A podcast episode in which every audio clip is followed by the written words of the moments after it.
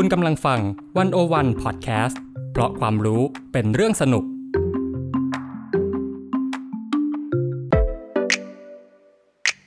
101 In Focus เจาะไฮไลท์เด่น เศรษฐกิจสังคมการเมืองทั้งไทยและเทศโดยกองบรรณาธิการดีวันโอวันดอทเวิ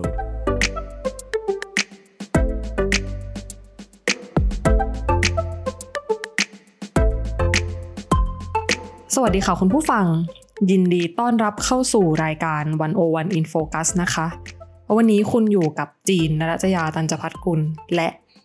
ขิมระพุกสุขค่ะกองบันทิการมันโอวันเนาะค่ะะคุณผู้ฟังคะ ในช่วงสองสาเดือนที่ผ่านมานี้เนี่ยหนึ่งในประเด็นที่เป็นประเด็นสำคัญ แล้วก็เป็นประเด็นร้อนแรงในสังคมไทยนะคะ ก็หนีไม่พ้นประเด็นเรื่องเมืองในมิติต่างๆ สืบเนื่องมาจากการเลือกตั้งผู้ว่ากรุงเทพมหานครที่ผ่านมานี้นะคะ แต่ว่าแน่นอนว่าประเทศไทยเนี่ยไม่ใช่กรุงเทพยังมีเมืองอื่น ๆ ที่น่าสนใจอีกมากมายนะคะ และหนึ่งในนั้นก็คือพัทยาค่ะสำหรับพัทยาเนี่ยก็ถือว่าเป็นเมืองหนึ่งที่นับได้ว่าเป็นแหล่งทำเงินสำคัญจากธุรกิจท่องเที่ยวนะคะ โดยเฉพาะธุรกิจการท่องเที่ยวกลางคืน แล้วก็สถานบันเทิงค่ะ คือในช่วงที่ผ่านมานี้เนี่ย เราอาจจะพูดถึงเรื่องของการพัฒนาเมืองกันซะเยอะ แต่ว่าสำหรับวันนี้เนี่ยเราอยากจะชวนมาดูพัฒนาการของการพัฒนาเมืองพัทยาค่ะว่าจากเมืองเล็กๆเนี่ยก้าวไปสู่การเป็นหนึ่งในเมืองแห่งสถานบันเทิง แห่งหนึ่งที่โดดเด่นมากได้ยังไงนะคะ ก็จริงๆ เมื่อช่วงต้นเดือนที่ผ่านมานี้เนี่ยทางวันโอวันก็มีโอกาสได้ไปลงพื้นที่พัทยาเนาะแล้วก็เออได้ไปทำสารคดีเรื่องราวเกี่ยวกับบาร์พัทยาค่ะ อันดับแรกเลยอยากจะถามพี่ขิมว่า เออพัทยาเนี่ยกลายมาเป็นเมืองที่ขึ้นชื่อเรื่องสถานบันเทิงได้ยังไง เคยได้ยินมาว่าเกี่ยวพันกับทหารอเมริกาที่มาในไทยช่วงสงครามเย็นใช่ไหมอยากให้พี่ขิมช่วยอธิบาย ให้ฟังเพิ่มหน่อย คือย้อนกลับไปแรก ๆ เลยเนาะมันก็มีบันทึกว่าพัทยาเป็นเมืองเล็กเล็กความที่มันเป็นเมืองอยู่ติดริมทะเลใช่ไหมชาวบ้านเขาก็ทำประมงกัน คือทำอาชีพเล็ก ๆ น้อยๆอะ เป็นเป็นเมืองเล็ก ๆ จริงๆ เป็นหมู่บ้านเลยไม่ใช่เมืองไม่ใช่ซิตี้ไม่ใช่ซิตี้ในความหมายของที่เราเข้าใจทุกวันนี้ใช่ไหมเมื่อสงครามเวียดนามมาถึงอะทหารอเมริกันอะมันก็ทะลักเข้ามาทางอุษคเน แล้วคุณนึกออกไหมว่าแบบประเทศอะไรเอ่ยที่มันใกล้เวียดนามมากๆอะ มันก็เป็นประเทศประเทศแถวนี้ เพราะว่าเหมือนเมื่อก่อนนั้นเนี้ยเขาจะมีทหารอเมริกันอะจะตั้งฐานทัพอากาศยานที่เกาะกวม ซึ่งก็อยู่ไกลมากไกลจากไกลกว่าเวียดนามอะอยู่กลางมหาสมุทรใช่ คุณลองนึกดู ถ้าเกิดเขาไปตั้งที่นู่นกว่าเขาจะขนระเบิดมาทิ้งที่เวียดนามมันไกลมากทำไง มาติดต่อรัฐบาลไทยขอตั้งฐานทัพไปที่แถวๆแบบหลาย ๆ เมืองเช่นอุดรเนาะแล้วก็อุตภเปาซึ่งมันก็มีบันทึกด้วยนะว่าการที่ทหารอเมริกันเข้ามา มันทำให้แบบไปสว่างทางสะดวกอะนึกออกไหมเหมือนว่ามันมีบันทึกของพันเอกสักคนที่ที่ระบุว่า พอทหารอเมริกันเข้ามา มาตรฐานแบบอเมริกันอะมันมันดีมาก ถนนกริบเทคอนกรีตกริบไปหมด แล้วมันก็ทำให้ชาวบ้านรู้สึกว่าเออโอเค เข้ามาก็ดีแล้วนี่นาจริงๆมันก็ควบคู่กับบริบทสงครามเย็นด้วยเนาะที่เราก็เป็นพันธมิตรที่ดีกับสหรัฐแล้วเขาก็ให้เงินจำนวนหนึ่งให้งบประมาณจำนวนหนึ่งเข้ามาพัฒนา อเมริกาช่วงนั้นเนี่ยก็มีแบ่งเงินก้อนใหญ่มากๆไว้ทำสงคราม และในเงินก้อนนั้นน่ะ มันก็จะแบ่งเป็นโซนแบบคุณไปทำถนนสิทำฐานทัพทำอะไรสิ แล้วก็มีก้อนเล็กๆก้อนหนึ่งซึ่งก็ไม่เล็กมากหรอกคือสามร้อยกว่าล้านเหรียญน่ะก็เยอะนะถ้าตีเป็นเงินไทยถูกไหม ไว้ให้ดื่มเที่ยวดื่มกินคำถามคือคุณมาเที่ยวเนี่ยคุณมีอะไรหรอ เมืองเล็ก ๆ เป็นป่งเป็นป่าอะไรเงี้ย ก็แรกๆก็ยังไม่มีอะไร กระทั่งเมื่อทหารเนี่ยเข้ามาเยอะขึ้นเรื่อยๆ ชาวบ้านเขาก็มีการแบบปรับตัวใช่ไหมทหารเข้ามาต้องทำไงเอ่ย มีที่พักให้แล้วกัน เอาดัดแปลงบ้านตัวเองแบ่งโซนให้เขามาพัก นึกออกไหม แล้วก็อาหารเขาชอบกินอะไร เขาเบื่ออะไรในทะเล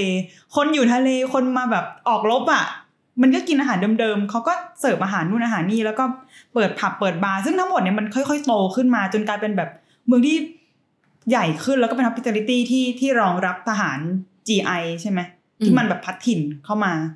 ซึ่งคุณก็ต้องนึกด้วยว่าทหารพวกนั้นอะส่วนหนึ่งแบบเป็นคนหนุ่มหนุ่มแบบหนุ่มมากๆอะอาจจะ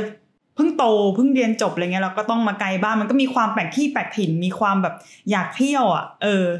ซึ่งเมืองมันเซิร์ฟตรงนี้ได้ แต่นั่นแน่นอนว่ากินเวลาอีกหลายปีทีเดียวก่อนมันจะเซิร์ฟความต้องการตรงนั้นได้ อืก็หมายความว่าพัทยาเนี่ยก็ค่อยๆเติบโตจากเม็ดเงินที่ไหลมาจากสหรัฐแล้วก็การเข้ามาของกองทัพอเมริกาเนาะใช่ คือมันมีบทบันทึกจากบทความการมารมกับสงครามโดยคุณนิรันดร์ประดิษฐ์สกุลนะคะ ที่ได้รับการตีพิมพ์ลงในวารสารสังคมศาสตร์ปริทัศน์ ที่ระบุว่าไอ้การที่ สหรัฐเขาอนุญาตให้ทหารใช้เงินจนมือเติบแบบเนี้ยมันเป็นประเทศเดียวนะครับไอ้ประเทศอื่นๆ เช่น ทางการอังกฤษเนี่ยออกกฎหมายให้ในายทหารเก็บเงินไว้ส่วนหนึ่งเพื่อเลี้ยงครอบครัว มันจะไม่มี sense ของการแบบใช้ก่อนตาย เราจะไม่จะตายวันตายพรุ่งนี้สงครามหรือเปล่าก็ไม่รู้ต้องใช้เงินให้หมดต้องสนุกก่อน ซึ่งมันไม่มี sense นั้นไงแต่ทหารอเมริกันนะมันมี sense นี้ แล้วเมืองมันเซิร์ฟตรงนี้เว้ยคือแบบ คุณจะมาตายวันตายพรุ่งไม่รู้อะงั้นเราก็เสิร์ฟนู่นเสิร์ฟนี่อุตสาหกรรมต่างๆ มันโตขึ้นมา ซึ่งแน่นอนคุณเรื่องเรื่องผู้หญิงไม่ได้อะเออ แล้วมันไม่ได้เรื่องผิดอะไรนึกออกไหมหมายถึงแบบ มันผิดในแง่กฎหมายมันก็เชิง แต่มันก็เป็นความหลับตาข้างหนึ่งด้วยอะคือมันมันโตขึ้นมาพร้อมๆ กันนะอย่างปฏิเสธไม่ได้อะไรอย่างเงี้ยเออซึ่งแรกๆมันอาจจะยังไม่แบบแข็งแรงมากขนาดแบบ หลับตาแล้วนึกภาพแบบโหต้องมีผู้หญิงรออยู่นั่นไม่ใช่นะครับ มันก็มีคล้ายๆ แบบสาวแถวนั้นแบบที่คุยกับนายทหารเป็นปกติเอง แล้วก็สนิทสนมกันเอง ก่อนที่มันจะค่อยๆมีผับมีบาร์มันก็ต้องหาคนมานั่งนึกออกไหมเนี่ยมันโตขึ้นจากตรงนั้นน่ะ แต่ว่ากว่าจะโตไปได้คือมันก็กินเวลานานแล้วก็การมาเป็นพัทยาอย่างที่เราเห็นนี่คือแบบอีกสิบปีได้อะซึ่งซึ่งไอ้พัทยาแบบที่แบบ เราเห็นกันอยู่ทุกวันนี้ใช่ไหมมันก็เป็นเหมือนเป็นมรดกสืบทอดมาจากสงครามเวียดนาม สักปีแบบหนึ่งเก้าเจ็ดศูนย์เนี่ยเริ่มแบบเป็นที่เรื่องลือแล้วแล้วถึงตอนนั้นคือสงครามเวียดนามแม่งถึงจุด ปริแตกจริงๆอะคือแบบอเมริกาใกล้แพ้แล้วนึกออกไหมคุณแล้วคนในประเทศก็ต่อต้านสงครามด้วยมาถึงในประเทศอเมริกาใช่ไหมใช่ใช่ใช่คือคุณลองนึกแบบแพ้สงคราม คนก็ต่อต้านทหารถูกดึงตัวกลับไปประเทศเออ สิ่งที่คุณเหลือไว้คืออะไรอะ เมืองเนี้ย ซึ่งซึ่งมันก็มีบันทึกด้วยนะจีนว่าแบบ เมื่อทหารอเมริกันออกไปอะ เมืองที่มันโตขนาดนั้นอะ มันไม่มีทางยุบตัวเองลงมาทันอะ มันไม่มีคนเที่ยวอะ มันเลยต้องดัดแปลงตัวเองอีกขั้นหนึ่งเพื่อเซิร์ฟคนกลุ่มอื่นที่จะที่จะเข้ามาแทนที่ฐานเมกันด้วย รัฐบาลยุคนั้นก็เลยพยายามโปรโมทให้มันกลายเป็นอ่าไหนๆก็ไหนแล้ว ถ้ามึงโตขนาดนี้แล้วอะมึงเป็นเมืองท่องเที่ยวไปเลยไหมก็เซิร์ฟทุกอย่างองค์กรการท่องเที่ยวของไทยอะก็เซิร์ฟเงินเซิร์ฟอะไรทั้งการโปรโมททั้งอะไรเพื่อเพื่อแบบดึง ดึงให้ประเทศอื่นๆ นอกเหนือจากสหรัฐอะรู้จักด้วยนะว่าพัทยาคือสิ่งนี้สิ่งนี้คุณมาเที่ยวได้นะแล้วมันก็โตขึ้นตามนั้นจริง ๆ คือหมายถึงแบบ โอเค ไม่ใช่แค่ทหารเมกันและไม่ใช่แค่คนเมกันแล้ว แต่จะเป็นแบบคนยุโรปคนจีนคนอินเดียคนรัสเซีย เออ คนรัสเซียที่ทะลักเข้ามา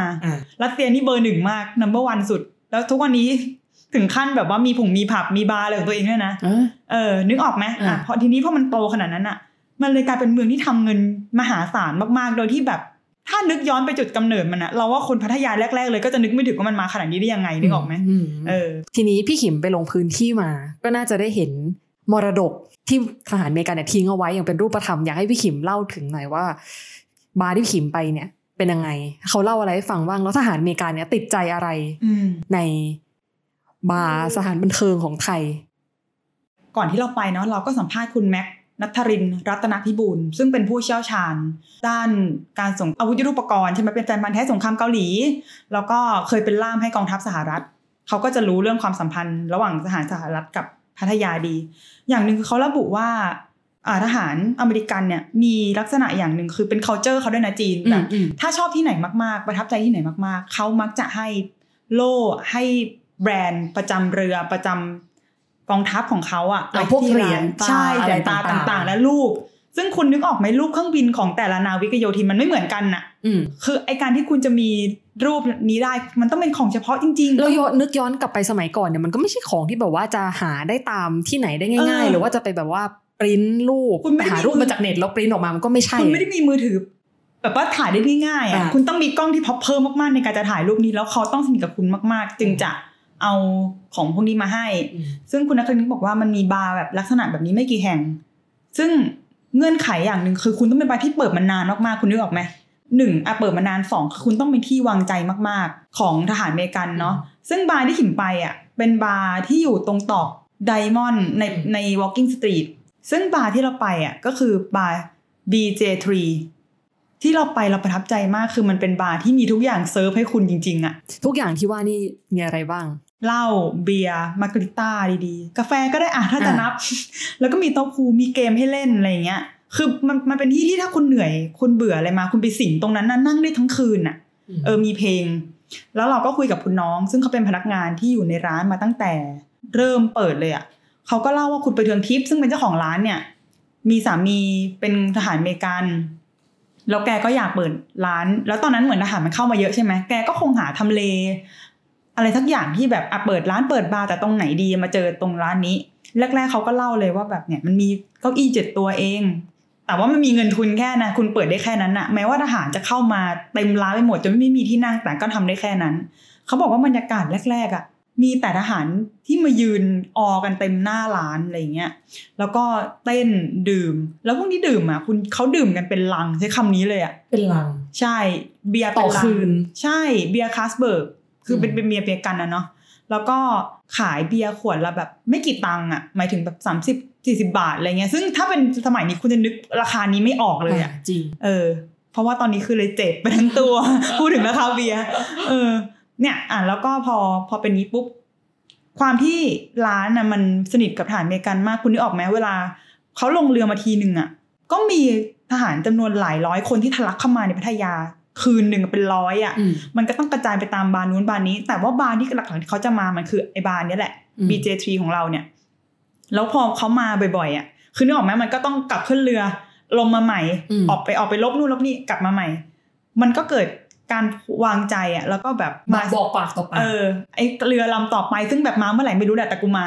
ก็ลงมาจอดเทียบท่าแล้วก็เข้ามาบาร์นี้ ซึ่งไอความผูกพันเนี้ยมันไม่ได้กินเวลาภายในปีสองปีนะ แต่มันคือแบบสิบ10ปีอะ แล้ว คุณลองนึกคนทหารผ่านศึกที่มันปลดประจำการไปแล้วเกษียณไปแล้วอะมาบ่อยๆอะมันก็ผูกพันแล้วก็เขาบอกว่าคุณน้องเขาเล่าว่าเนี่ยจะให้เป็นพวกภาพพวกธงอืมพวกหมวกหมวกของทหาร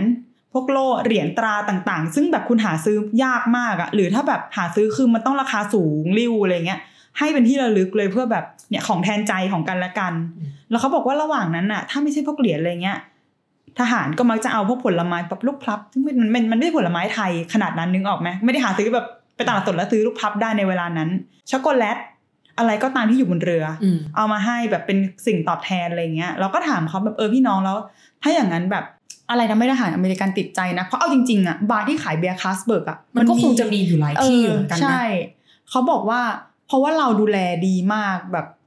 สมมติเขาเล่าให้เป็นฟัง service mindแบบคนไทย เออแบบสมมติทหารบอกว่าเนี่ยอยากกินผัดไทย คนไทยมันก็จะมีสมมติแป๊บหนึ่งเดี๋ยวไปหามาให้ร้านเรามีขายหรอกแต่เดี๋ยวกูโทรให้มโทรให้แล้วแบบถ้าบางทีสนิทกันมากๆอะ คนมันชอบเลี้ยงนึกออกไหมคนไทยอะยังไงทุกคนก็ต้องอิ่มท้องอะอ่าเขาเล่าว่าเนี่ยถ้าทหารหิวมานะยังไงก็ต้องอิ่ม จะดีจะตายแบบจะดีจะร้ายแบบมึงมึงต้องท้องอิ่มไว้ก่อนอะเนี่ย service mind แบบนี้เลยเว้ยหรือถ้าทหารเมาอะ ก็ดูแลให้เช็ดอ้วกแล้ว ซึ่งตรงกับที่คุณแม็กเล่าว่าทหารเนี่ย ถ้าเมาอะ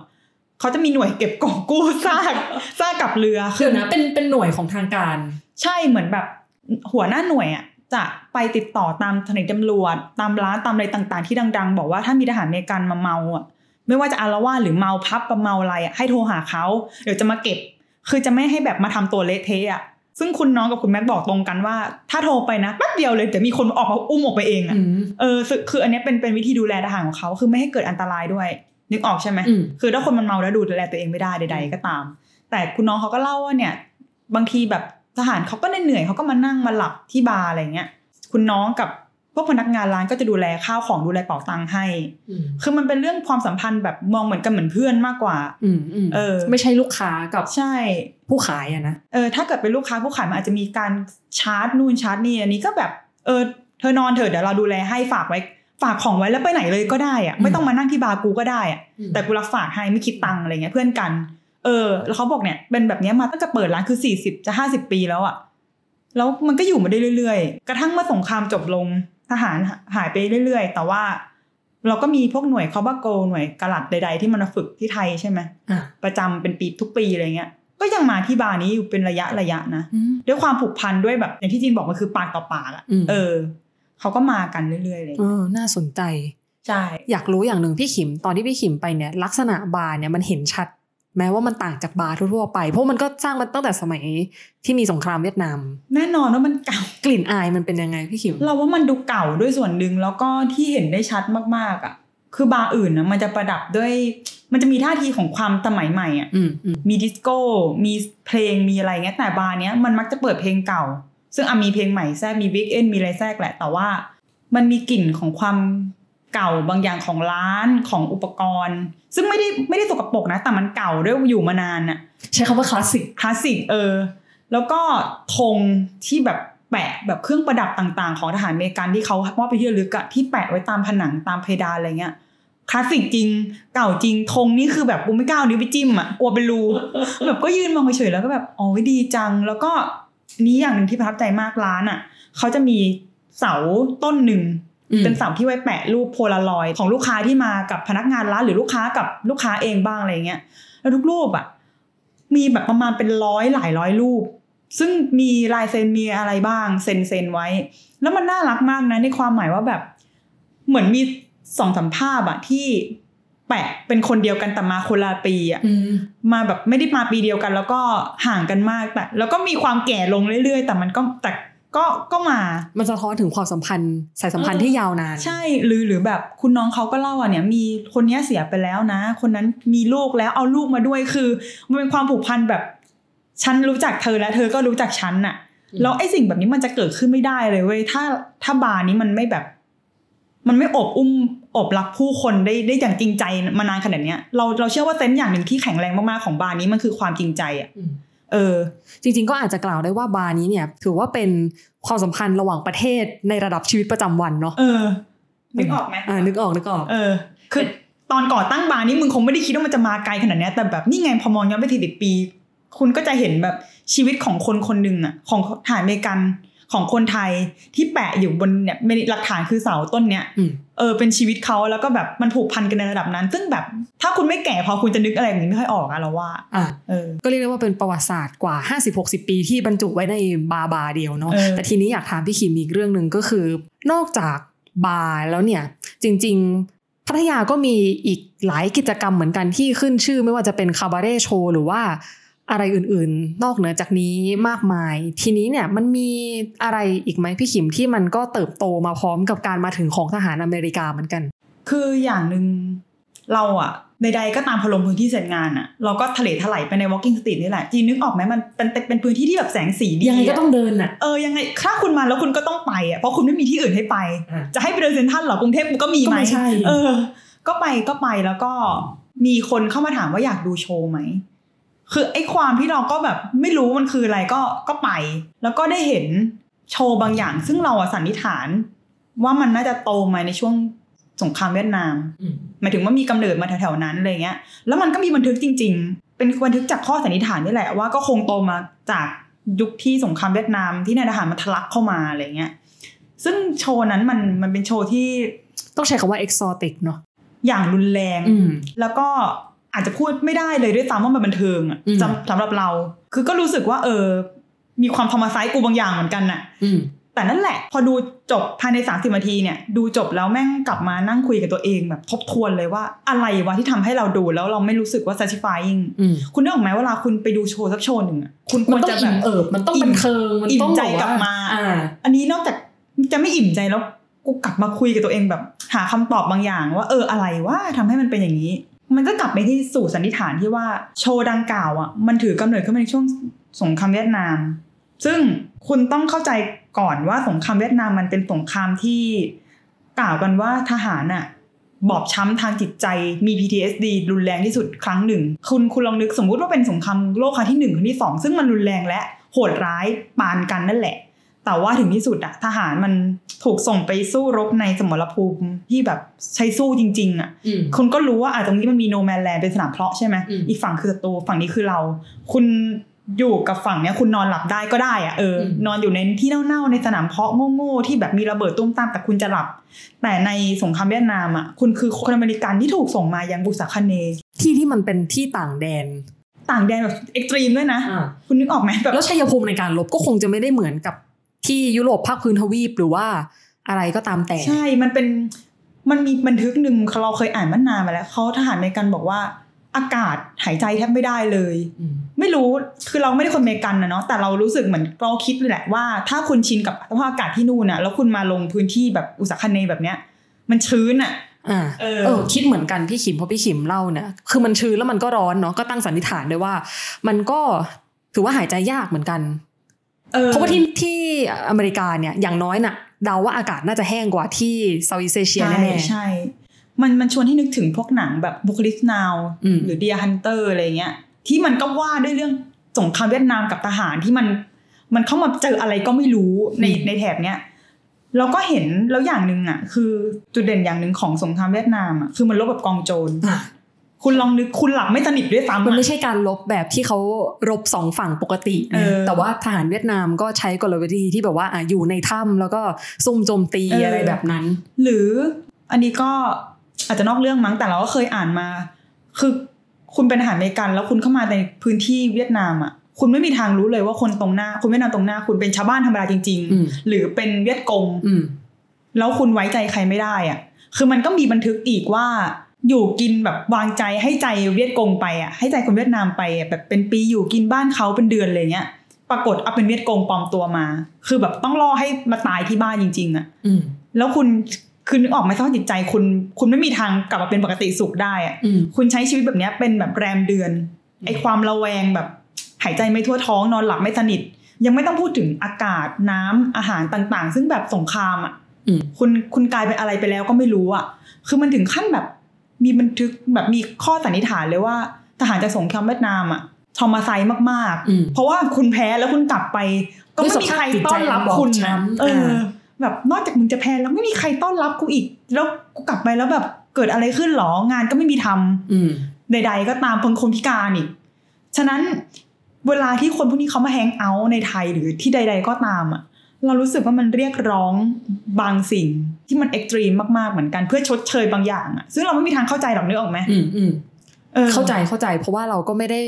เรียกว่าอะไรเราไม่สามารถทำความเข้าใจ คือเราเข้าใจได้ว่าเขาจะรู้สึกยังไง แต่เราไม่สามารถทำความเข้าใจได้ว่าคนที่ผ่านประสบการณ์แบบสงครามเวียดนามมานั้นนะเขาจะมีความรู้สึกนึกคิดยังไงมีสภาพจิตใจแบบไหน คือเราอะไม่สามารถสวมรอยในรองเท้าเขาได้ร้อยเปอร์เซ็นต์นะต่อให้เราพยายามจะเข้าใจว่าเขาคิด หรือรู้สึกแบบไหนก็ตามนะคือเราไม่รู้เลยว่าเขาโหยหาอะไรอะอ่าสมมุติว่านั่งคุณนั่งดูโชว์ที่แบบมีคนมาเต้นเฉยๆอะคุณซัสซี่ฟายแล้วไหมอืมหรือว่าคุณโหยหาอย่างอื่นที่มันรุนแรงกว่านั้น เพื่อจะเยียวยาตัวเอง เพื่อจะรู้สึกว่าเออนี่สิวะ สิ่งที่ทำให้เรายิ้มได้ในวันในวันแบบนี้ในวันที่ในวันที่กูไม่รู้ว่าต้องตายวันตายพรุ่งหรือจะถูกส่งกลับไปที่ไอ้สมรภูมินั้นอีกเมื่อไหร่ เออ ฉะนั้นไอ้สิ่งที่ที่เราเห็นในโชว์นั้นน่ะ maybe นะ มันอาจจะเกิดขึ้นมาจาก การเซิร์ฟตรงนี้อืมซึ่งซึ่งมันมันผิดกฎหมายในหลาย ๆ มิติด้วยนะ ทั้งในแง่ของไทยและของสากลโลกแต่มันเป็นสิ่งที่แบบคนมันอยากมาดูอะอืมเนี่ยมันเป็นสิ่งที่ demandเรียกร้องแต่แบบคุณก็ต้องมีสปายให้เขาอะอืมเออ แต่ว่าเราไม่แน่ใจว่ามันยังฟังก์ชันอยู่กับโลกปัจจุบันไหม เพราะอะไรพี่คิม คือเราจับสังเกตอย่างหนึ่งว่าคนในโชว์วันนั้นน่ะหมายถึงว่าผู้ชมอะ สภาพเดียวกับกูหมดเลย คือไม่คือไม่ได้มีใคร satisfying หรือแบบ มันมีความฟรีกอะรู้สึกอืมตระหนกต่อสิ่งที่ได้เห็นน่ะ เพราะว่าอย่างที่บอกพอมันเป็นกิจกรรมเป็นโชว์ที่เซิร์ฟคนที่มันแตกสลายในหัวใจไปแล้วอะมันเอามาสวมกับปัจจุบันน่ะ กูซึ่งไม่ได้แตกสลายขนาดนั้นกูเครียดเฉยๆอะฉันเครียดงานเฉยอ่าๆกลับไปทำงานก็หายอ่าอะไรกลับเออพักผ่อนก็หายอะไรเงี้ย มาดูอะไรงี้แล้วกูเครียดกว่าเดิมคือของกูเนี่ยกินเบียร์อาจจะหายก็ได้ แต่แบบ ดูอันนี้เข้าไปกินเบียร์ไม่ลงกินเบียร์ไม่ลงกู suffer กว่าเดิมอีก เนี่ยมันมันมันเป็นเรื่องที่แบบเออดูจบแล้วเรามาคุยกับตัวเองว่าเกิดอะไรขึ้น คือเกิดอะไรขึ้นกับโชว์นั้น การที่มันโตมาขนาดนี้โดยที่ไม่มีบันทึกอย่างแน่ชัดอะอืมแปลกประหลาดมาก อืมคือไม่มีใครจับสังเกตไปทำการศึกษาอะไรได้เป็นชิ้นเป็นอันเลยเหรอทำไมมันถึงกลายเป็นเรื่องลึกลับ หรือไอ้การที่มันโตมาได้เรื่อยๆ โดยที่เขาเรียกอะไรลูกค้าที่มีลักษณะผุพังแบบเจ็บปวดแบบนั้นอะมันจางไปหมดแล้ว ถ้ามันยังโตมาได้เรื่อยๆอีกมันเซิร์ฟใครอะไรเงี้ย ซึ่งคุณแม็กเขาก็เล่าให้เราฟังว่า ไอ้โชว์แบบเนี้ยมันแมสมาก แม้ซะจนทหารอเมริกันยุคหลังๆ ที่ก็ไม่ได้เครียดขนาดนั้นแค่มาซ้อมรบเฉยเออ ก็ก็รีควายจะมาดูให้ได้ๆอะคือแมสแบบเป็นเขาเรียกอะไรอะเป็นอมัสถ้าเกิดว่ามาถ้าไทคุณยมาไทยอะคุณต้องมาอำเนี่ยดูอะไรอย่างนี้นะ ซึ่งแบบ หรอ ตัวเองกูเตือนมึงก่อนนะ ไม่นับเรื่องคนดูจะรู้สึกยังไงนะ ในยุคสมัยนี้ แต่ว่าคนที่เป็นคนแสดงโชว์ด้วย อืม อันเนี้ยเราอะพูดยากในความหมายว่า เราไม่ไม่มีใครไปคุยกับเขาแล้วก็ไม่อยากเอาตัวเองไปตัดสินใช่ แต่แต่ก็คิดว่ามัน performance แบบนั้นมันมันไม่ดีอะคือไม่ได้พูดถึงว่าสิ่งที่เขาทำมันดีหรือไม่ดีนะ แต่การแสดงเขาอะเราพูดแบบนี้ได้เว้ยสมมติว่าเราไปดูละครเวทีแล้วนักแสดงแสดงไม่ดีอะเราก็บอกเขาได้ว่าเอ้ยคุณ performance ไม่ดีนะซึ่งลักษณะเนี้ยมันมันมีปรากฏในสิ่งที่เราไปดู แต่เราไม่รู้ว่าเกิดอะไรขึ้น อาจจะเป็นความเบื่อเซ็งหรือเปล่า อาจจะแบบเฮ้ยกูไม่ได้อยากทำแล้ว หรืออาจจะแค่เมาอาจจะแค่เบื่อ ไม่อยากตัดสิน แต่ว่าอะมีอีกอย่างหนึ่งที่ที่เรารู้สึกว่า เป็นเรื่องที่คนไม่ค่อยพูดถึงกันคือ เราคิดว่าสิ่งที่เราเห็นในวันนั้นน่ะ หากเรามองมันด้วยตา โดยผ่านจอ เช่นจอคอมจอทีวี ไม่ว่าจะดูผ่านอะไรก็ตามอะเราจะไม่มีภาวะช็อกขนาดนี้ นี่คืออิทธิพลของสิ่งที่เรียกว่าแบบสื่อเลยอะเออ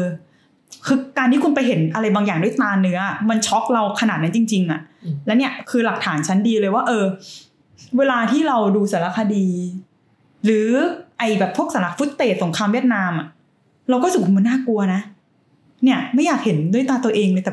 แค่คนที่แบบโดนระเบิดเหลือซากนู่นซากนี่เป็นทหารอเมริกันฮิ้วซากเวียดกงมา เราก็เคยเห็นฟุตเตจพวกนั้นนะก็กลัวนะ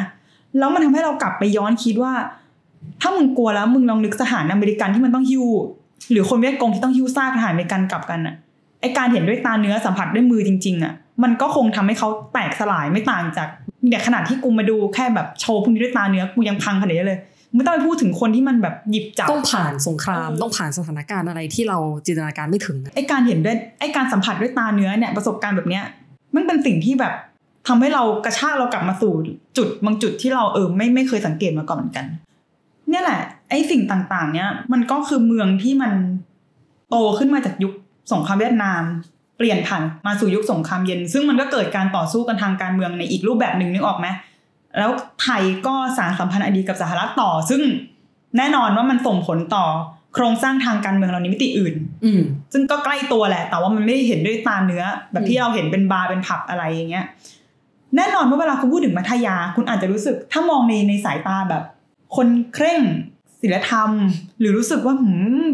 คนเรามันไม่ควรมาทำอะไรอย่างนี้หรือเปล่าวะ คุณจะรู้สึกมันเป็นเมืองที่บาปมากอะ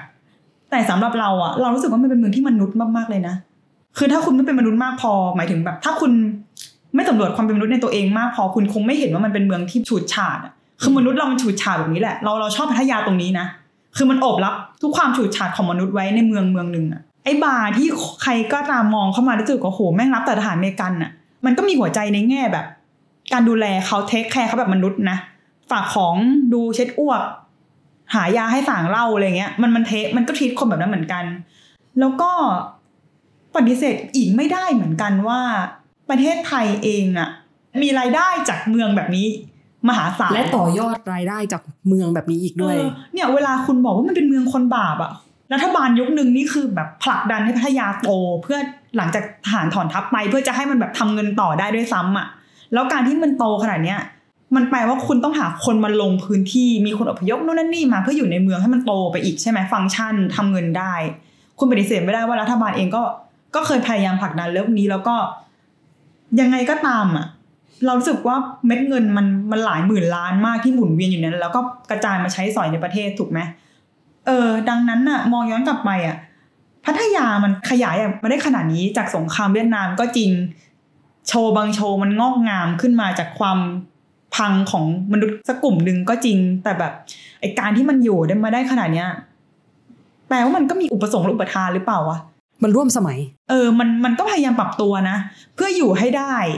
คือบางโชว์มันก็ควรมันก็ question แหละว่าเออมึงมึงยังฟังก์ชันอยู่ไหมนะ แต่ว่าโดยทั้งเมืองพัทยาเรารู้สึกว่ามันแบบมันคลาสสิกอะเวลาคุณเข้าไปอะมันจะมีทั้งบาร์ที่เก่ามากๆโหดูแบบ แม่งมาจากสงครามเวียดนามแน่นอนกับบาร์ที่แบบอยากทันสมัยอะอยากปรับตัวอยากนู่นอยากนี่แล้วลาเข้าไปมันมันฉูดฉาดอะเออ แล้วเราว่ามันเป็นมนุษย์ดีอะเวลาทุกทุกครั้งแบบทุกครั้งที่เข้าไปอะไรเงี้ยอืมและนี่ก็คือพัทยานะคะ เป็นเมืองที่มีเส้นทางพัฒนาการที่ถือว่าน่าสนใจมากนะฉูดฉาดฉูดฉาดอ่ามีสีสันใช้คำนี้ค่ะสำหรับคุณผู้ฟังคนไหนที่สนใจอยากอ่านเรื่องราวของพัทยาแล้วก็บาร์ในยุคสงครามเย็นต่อนะคะ สามารถอ่านได้ที่บทความ เล่ายาบาร์สาวเปลือย มรดกรักจากสหรัฐถึงพัทยานะคะ เขียนโดยพี่ขิมของเราเนี่ยแหละค่ะ ขายตรงสำหรับวันนี้ก็พวกเราก็ขอลาคุณผู้ฟังไปก่อนนะคะ สวัสดีค่ะ สวัสดีค่ะ